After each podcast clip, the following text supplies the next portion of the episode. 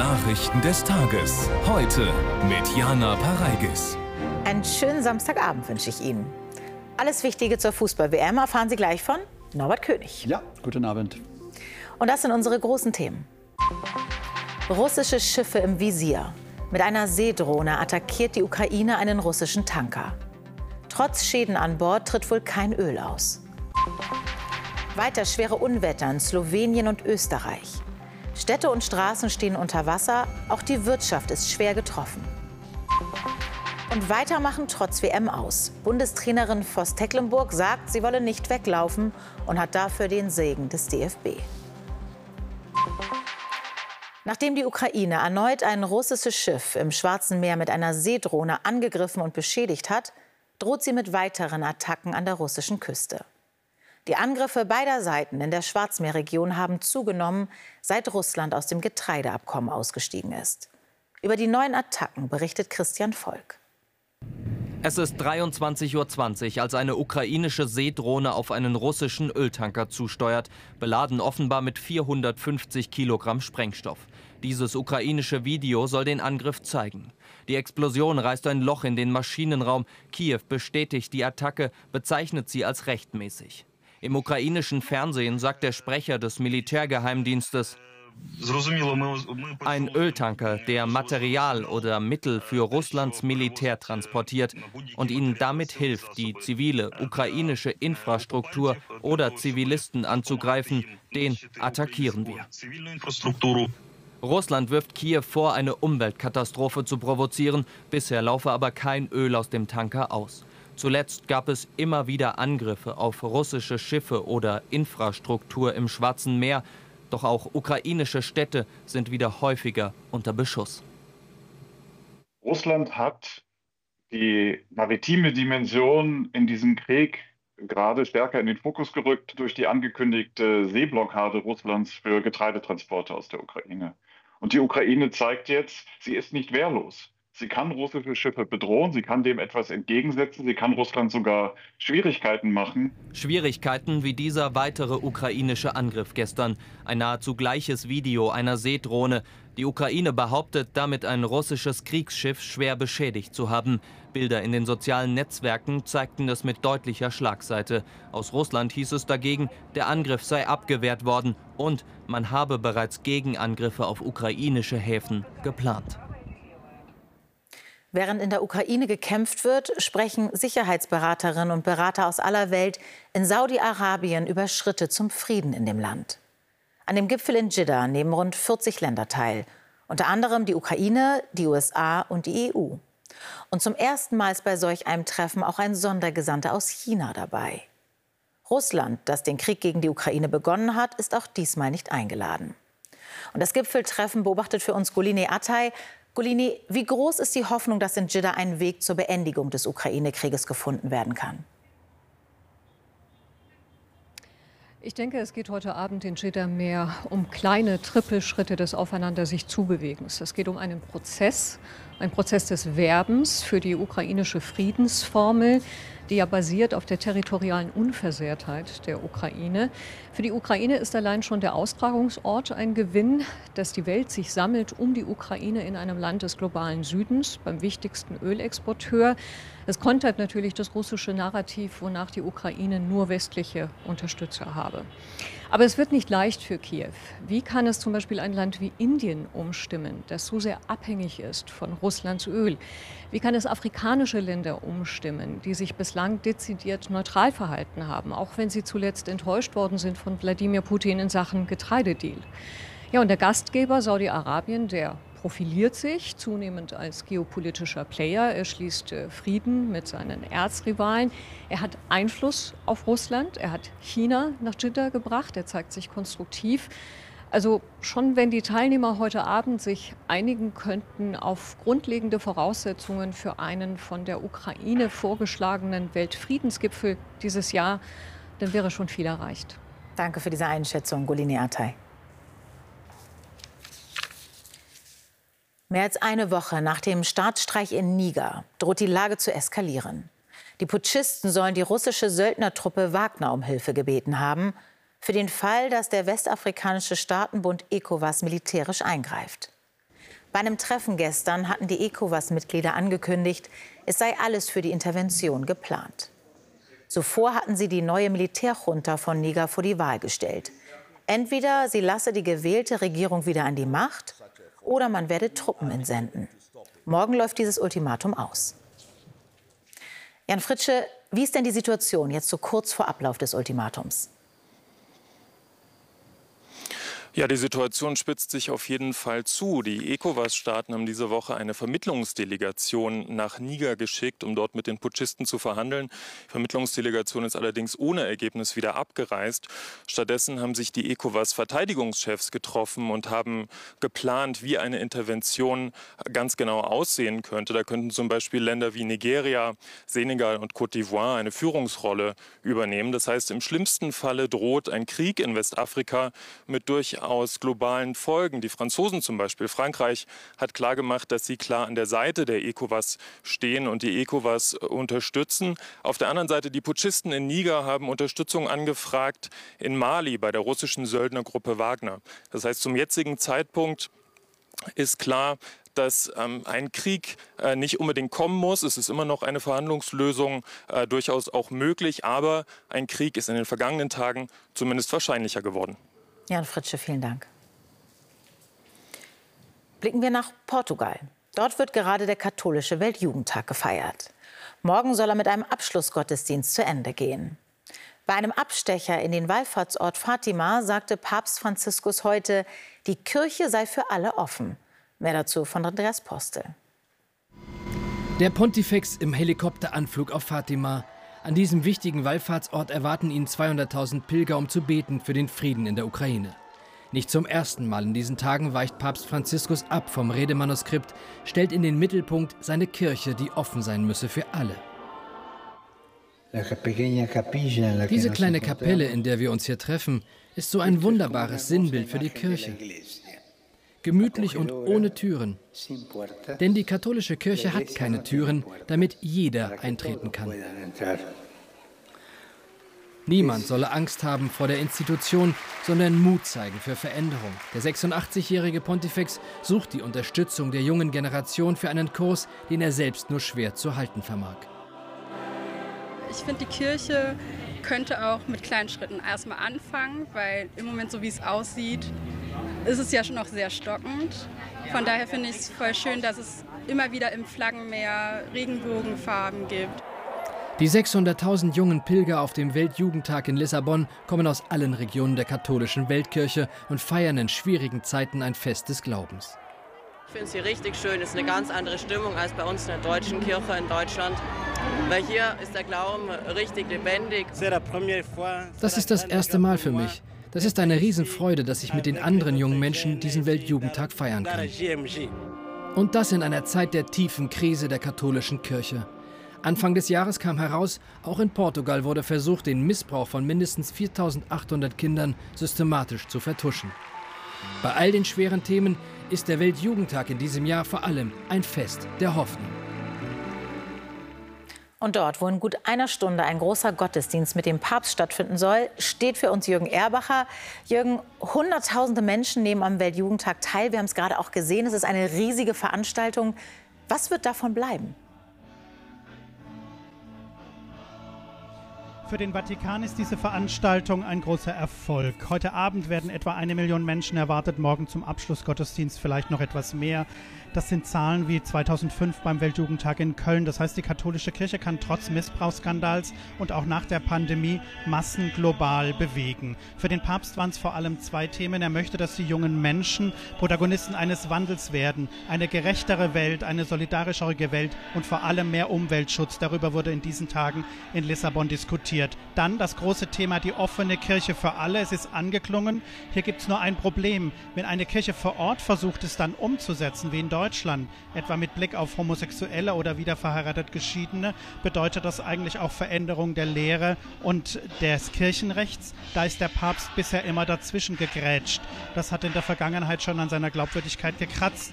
Wenn er hier ernst machen will, muss er endlich Reformen umsetzen. Tut er das nicht, nützt auch ein so großes Glaubensfest nicht, weil dann wird die Glaubwürdigkeit der katholischen Kirche weiter leiden. Vom Weltjugendtag in Lissabon, Jürgen Erbacher, Dankeschön. In Österreich und Slowenien herrscht wegen Überschwemmungen Katastrophenalarm, nachdem es seit Wochen stark geregnet hat. Es gibt Tote und Vermisste. Die Schäden sind groß. Teilweise sind Autobahnen und Ausweichstraßen gesperrt und Brücken stürzten ein. Besonders betroffen ist der Süden Österreichs mit den Bundesländern Kärnten und der Steiermark sowie Teile Sloweniens. Über die aktuelle Lage berichtet Wolf Christian Ulrich. Noch immer retten Hilfskräfte mit dem Hubschrauber Menschen aus Dörfern, die von der Außenwelt abgeschnitten sind. Doch für manche kam auch diese Hilfe zu spät. Vier Tote sind zu beklagen und tausende Menschen bleiben ohne Trinkwasser, Strom und Telefon. Ich mache mir Sorgen um meine Familie, sagt dieser Mann. Ich kann sie telefonisch nicht erreichen.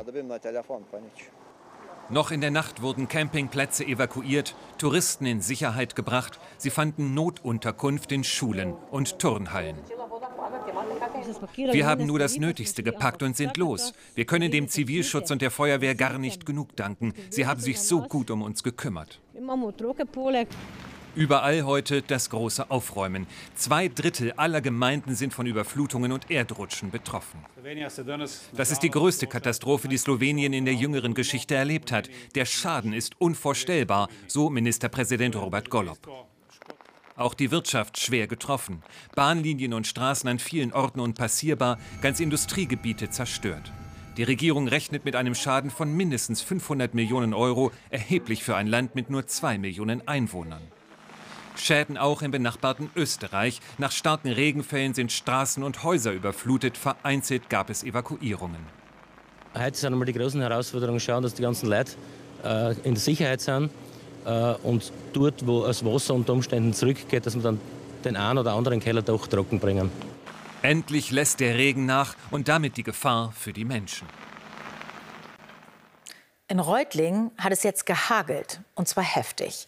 Binnen kürzester Zeit kamen ganze Massen an Hagelkörnern herunter. Über das aufsehenerregende Unwetter in der baden-württembergischen Stadt berichtet Pablo Silalahi. Schneeschaufeleinsatz im Hochsommer. Reutlingen in winterlichem Weiß. Was auf den ersten Blick aussieht wie Schnee, sind Hagelkörner. Bis zu 30 Zentimeter hoch türmen sie sich in den Straßen. Ein heftiges Gewitter mit Starkregen war am Freitagnachmittag über die Stadt hereingebrochen. Innerhalb von Minuten steckten Dutzende Autos fest. Wasser strömte in Tiefgaragen, Keller und Wohngebiete. Die Feuerwehr rückte zu mehr als 120 Einsätzen aus. Mit dem plötzlichen Unwettereinbruch hatte sie nicht gerechnet. Wie aus heiterem Himmel gab es äh, Starkregen und dann äh, eine ziemliche Masse an feinkörnigem Hagel. Der hat die Straßen äh, blockiert. Dass es Reutlingen so heftig traf, so Meteorologen, liegt daran, dass sich eine vergleichsweise kleine Unwetterzelle gebildet hatte, die sich nur langsam bewegte und sich deshalb komplett über dem Stadtgebiet entlud. Immerhin, verletzt wurde niemand und auch größere Schäden gab es nicht. Die gute Nachricht, 30 cm Hagel blieben den Menschen an Nord- und Ostsee erspart. Viel mehr Positives lässt sich über das Urlaubswetter dort zurzeit aber kaum sagen. Es sei denn, man liebt den speziellen Charme verregneter Tage am Strand, was bei Kindern eher selten der Fall ist. Ein Alternativprogramm ist also dringend gefragt. Heike Kruse hat sich umgehört.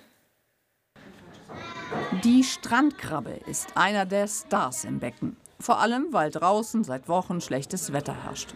Das Ostseecenter in Eckernförde samt Seestern und Flunder ist die Rettung für viele Urlauber in der Hochsaison. Schönes Wetter sieht anders aus, um ordentlich was machen zu können, aber irgendwie findet man immer was, ja. Direkt neben dem Ostseecenter liegt der Strand von Eckernförde. 18 Grad Luft, 16 Grad Wassertemperatur. Selbst an Schleswig-Holsteins Küsten geht Hochsommer eigentlich anders. Aber die Buchungslage im Land zwischen den Meeren ist weiter gut. Von Urlauberfrust kaum eine Spur. Ja, ich finde es eigentlich äh, nicht so schlimm, wie man denkt, wenn man sagt, es regnet immer wieder. Es ist so auch wieder, es wird dann auch wieder schön. Ne? Und immer wenn ich denke, es regnet nicht und rausgehe, dann regnet es wieder. Ich bin tatsächlich eh nicht so der heiße Sommertyp. Ich kann mit dem Wetter tatsächlich besser umgehen. Der Einzelhandel profitiert vom Aprilwetter im August. Zuckerzeug statt Sonnenschein, da klingelt die Kasse. Auch die Kultur kommt nicht zu kurz. Im Museum ist es warm und trocken. Aus Museumssicht war es ein guter Museumssommer und eigentlich könnte das Wetter so bleiben. Und gerade im Juli jetzt waren die Zahlen, äh, Besucherzahlen noch mal etwa doppelt so hoch wie im Juni. Aber immer Museum oder Einkaufsbummel im Urlaub ist irgendwann doch langweilig. Deshalb darf man ruhig träumen von Sommertagen am Strand. Wacken hat in diesem Jahr zweifellos die Symbolbilder zum norddeutschen Sommer geliefert. Metal-Fans in tiefem Schlamm, Autos, die mit Treckern aufs Open-Air-Gelände gezogen werden mussten. Das Festival am Rande der Absage, aber dann ging es doch los. Harte Musik und wie immer großes Spektakel. Heute ist der letzte Tag und Klaas Thomsen ist mittendrin. Wacken im Pech. Am Morgen schon wieder neuer Schlamm durch ein kleines, aber ergiebiges Regengebiet nur über dem Provinzort. Doch dann immerhin wieder Sonne. Die Fans zeigen mit Humor ihren Stolz dabei gewesen zu sein. Entsprechende T-Shirts sind schon gedruckt. Ihr Fazit? Ich finde, dass die Veranstalter wirklich alles getan haben. Manch einen mag es nicht so vorgekommen sein, aber ne, also ja, absolut. Also mir ging ja nicht. Hammer, Hammer, Hammer, Hammer. Keine anderen Worte. Also du kommst wieder? Ja, definitiv. Bisschen reden kannst auch nächstes Jahr, ist mir Latte. Obwohl man sich mit Matsch in Wacken an sich gut auskennt. So viel sumpfiger Boden auf den Campingplätzen, das war dann doch ein bisschen zu viel. Zahlreiche Campinggäste, teils von weit her angereist, mussten draußen bleiben. Für die Veranstalter eine schwierige Entscheidung, sie abzuweisen.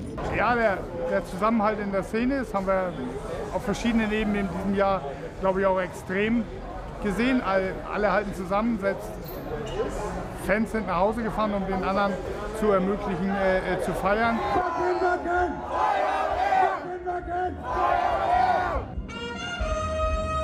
Am Ende stellte sich dann doch noch ein bisschen Normalität ein. Die Wackener Feuerwehr gab heute zum Abschied noch einmal ihr traditionelles Konzert. In der kommenden Nacht schlägt dann die Stunde der Trecker, die die Autos der Camper vom Platz schleppen müssen. Und auch in Hamburg heute laute Musik, außerdem Kostüme und viele politische Botschaften. Zehntausende Menschen sind beim Christopher Street Day durch die Stadt gezogen. Sie demonstrierten gegen Intoleranz und für ein selbstbestimmtes Leben. Mehr als 100 Gruppen und über 40 Trucks mit Musik sorgten für eine ausgelassene Stimmung. Mit der Parade wollen die TeilnehmerInnen ein Zeichen gegen die Benachteiligung von queeren Menschen setzen. In New York hat eine Aktion des Internetstars Kai Senat zu Chaos und einem Großeinsatz der Polizei geführt. Rund 2000 Jugendliche waren in dem Glauben, Spielkonsolen geschenkt zu bekommen, zum Union Square in Manhattan gekommen. Als die Aktion nicht wie geplant startete, geriet die Situation außer Kontrolle. Jugendliche schmissen Gegenstände auf die Polizei. Die reagierte mit Schlagstöcken. Mehrere Menschen wurden verletzt. Es gab 65 Festnahmen. Der Influencer Senat hatte mehrere Millionen Anhängerinnen und Anhänger auf Twitch und YouTube. Ja, und das Aus der Frauennationalmannschaft bei der Fußball-WM ist natürlich immer noch großes Redethema. Mhm, ja. Aber die Bundestrainerin, die bleibt ja am Amt jetzt, Ja. Norbert, ne? Denn der DFB will und die Trainerin will auch. Martina Voss-Tecklenburg wird also die Ärmel hochkrempeln und alles daran setzen, mit ihrem Betreuerteam die Fußballnationalmannschaft der Frauen zurück zu alter Stärke zu führen. Nächstes Ziel, die Qualifikation für Olympia 2024. Bundestrainerin Martina Voss-Tecklenburg auf dem Weg zu einer letzten Pressekonferenz bei dieser enttäuschenden WM, die viele Fragen aufwirft. Die zu ihrer eigenen Zukunft hat sie eindeutig beantwortet. Ich bin auch nie weggelaufen, wenn es schwierig geworden ist. Also habe ich weiterhin den festen Willen, zusammen mit allen Beteiligten die nächsten Schritte im deutschen Frauenfußball zu gehen. Rückendeckung hat die Bundestrainerin schon direkt nach dem WM aus auch aus der Heimat bekommen.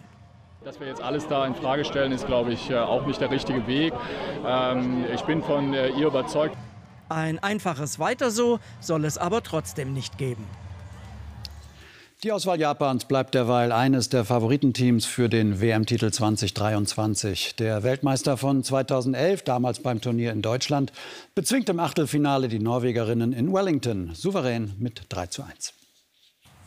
Viertes Spiel, vierter Sieg. Die Japanerinnen eilen von Triumph zu Triumph bei dieser WM. Die Euphorie daher auch in der Heimat riesig. Gegner Norwegen hilft im Achtelfinale kräftig mit. Das 1 zu 0 für die Asiatinnen besorgt Engen per Eigentor in der 15. Minute. Dann der erste Gegentreffer für Japan bei dieser WM, Reiten per Kopf 1 zu 1 zur Pause. Kurz nach dem Wechsel Konfusion im eigenen Strafraum bei Norwegen. Shimizu nimmt die Einladung an und trifft zum 2 zu 1. Und in der 81. Minute ist Miyazawa dann alleine durch. Das 3 zu 1 und die Entscheidung. Japan ist auf bestem Weg zum zweiten WM-Titel nach 2011. Auch die Spanierinnen sind bester Dinge. Sie haben das Team der Schweiz, das zuvor in der Gruppe A ohne Gegentor geblieben war, in Adelaide mit einem 5 zu 1 aus dem Turnier befördert. Die frühere deutsche Nationalspielerin Inka Grings erlebt als Trainerin der Schweiz eine Lehrstunde gegen die Spanierinnen, die ihren Torreigen schon in der fünften Minute mit dem 1 zu 0 durch Aitana Bonmati starten. Die Schweiz kommt ohne eigenes Zutun zum Ausgleich, als Laia Codina mit einem verunglückten Rückpass die eigene Torhüterin überrascht. Das Geschenk hilft der Schweiz aber nicht weiter. 17. Minute, die erneute Führung für Spanien durch Alba Redondo. Noch vor der Pause erhöht erst erneut Aitana Bonmati zum 3 zu 1 und anschließend nutzt auch noch Codina das Chaos im Schweizer Strafraum zum 4 zu 1. In der zweiten Halbzeit müssen Inka Krings und die überforderten Schweizerinnen nur noch ein weiteres Tor einstecken. Jennifer Hermoso sorgt für das 5 zu 1, mit dem die Spanierinnen erstmals bei einem großen Turnier ins Viertelfinale einziehen. Und heute Abend um 11 Männerfußball, 60 Jahre Bundesliga. Dankeschön, Norbert. Nachdem sich heute teilweise mal länger die Sonne zeigte, ziehen morgen von zwei Seiten Regenwolken heran. Details gleich von Katja Hornefer. Das Heute-Journal läuft an diesem Abend um 22.45 Uhr mit Christian Sievers. Tschüss.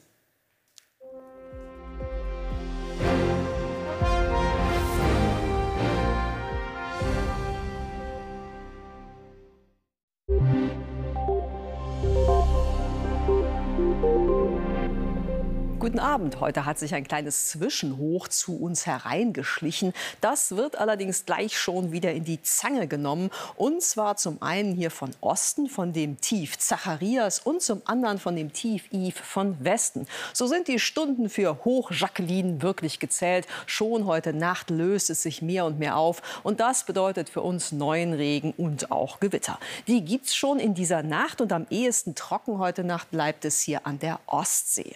Die Temperatur Temperaturen dazu sinken dort auf 15 Grad. 8 Grad werden es am Alpenrand. Und morgen liegen die Höchsttemperaturen an den Alpen um die 13 Grad. Hier in Niedersachsen oder auch in Thüringen werden bis zu 21 Grad erreicht. Und morgen regnet es kräftig. Besonders ganz im Osten, aber auch im Südwesten. Zwischen der Donau und der Nordsee haben Sie eine gewisse Chance, auch mal einen Sonnenstrahl zu erhaschen. Bei vielen Regenschauern und Gewitter. Der Wind dazu kommt aus nördlichen bis westlichen Richtungen. Und am Montag und am Dienstag droht dann an der Ostsee ein richtiger Sturm. Dann aber wird es von Südwesten wärmer und sonniger mit bis zu 29 Grad am Mittwoch. Schönes Wochenende.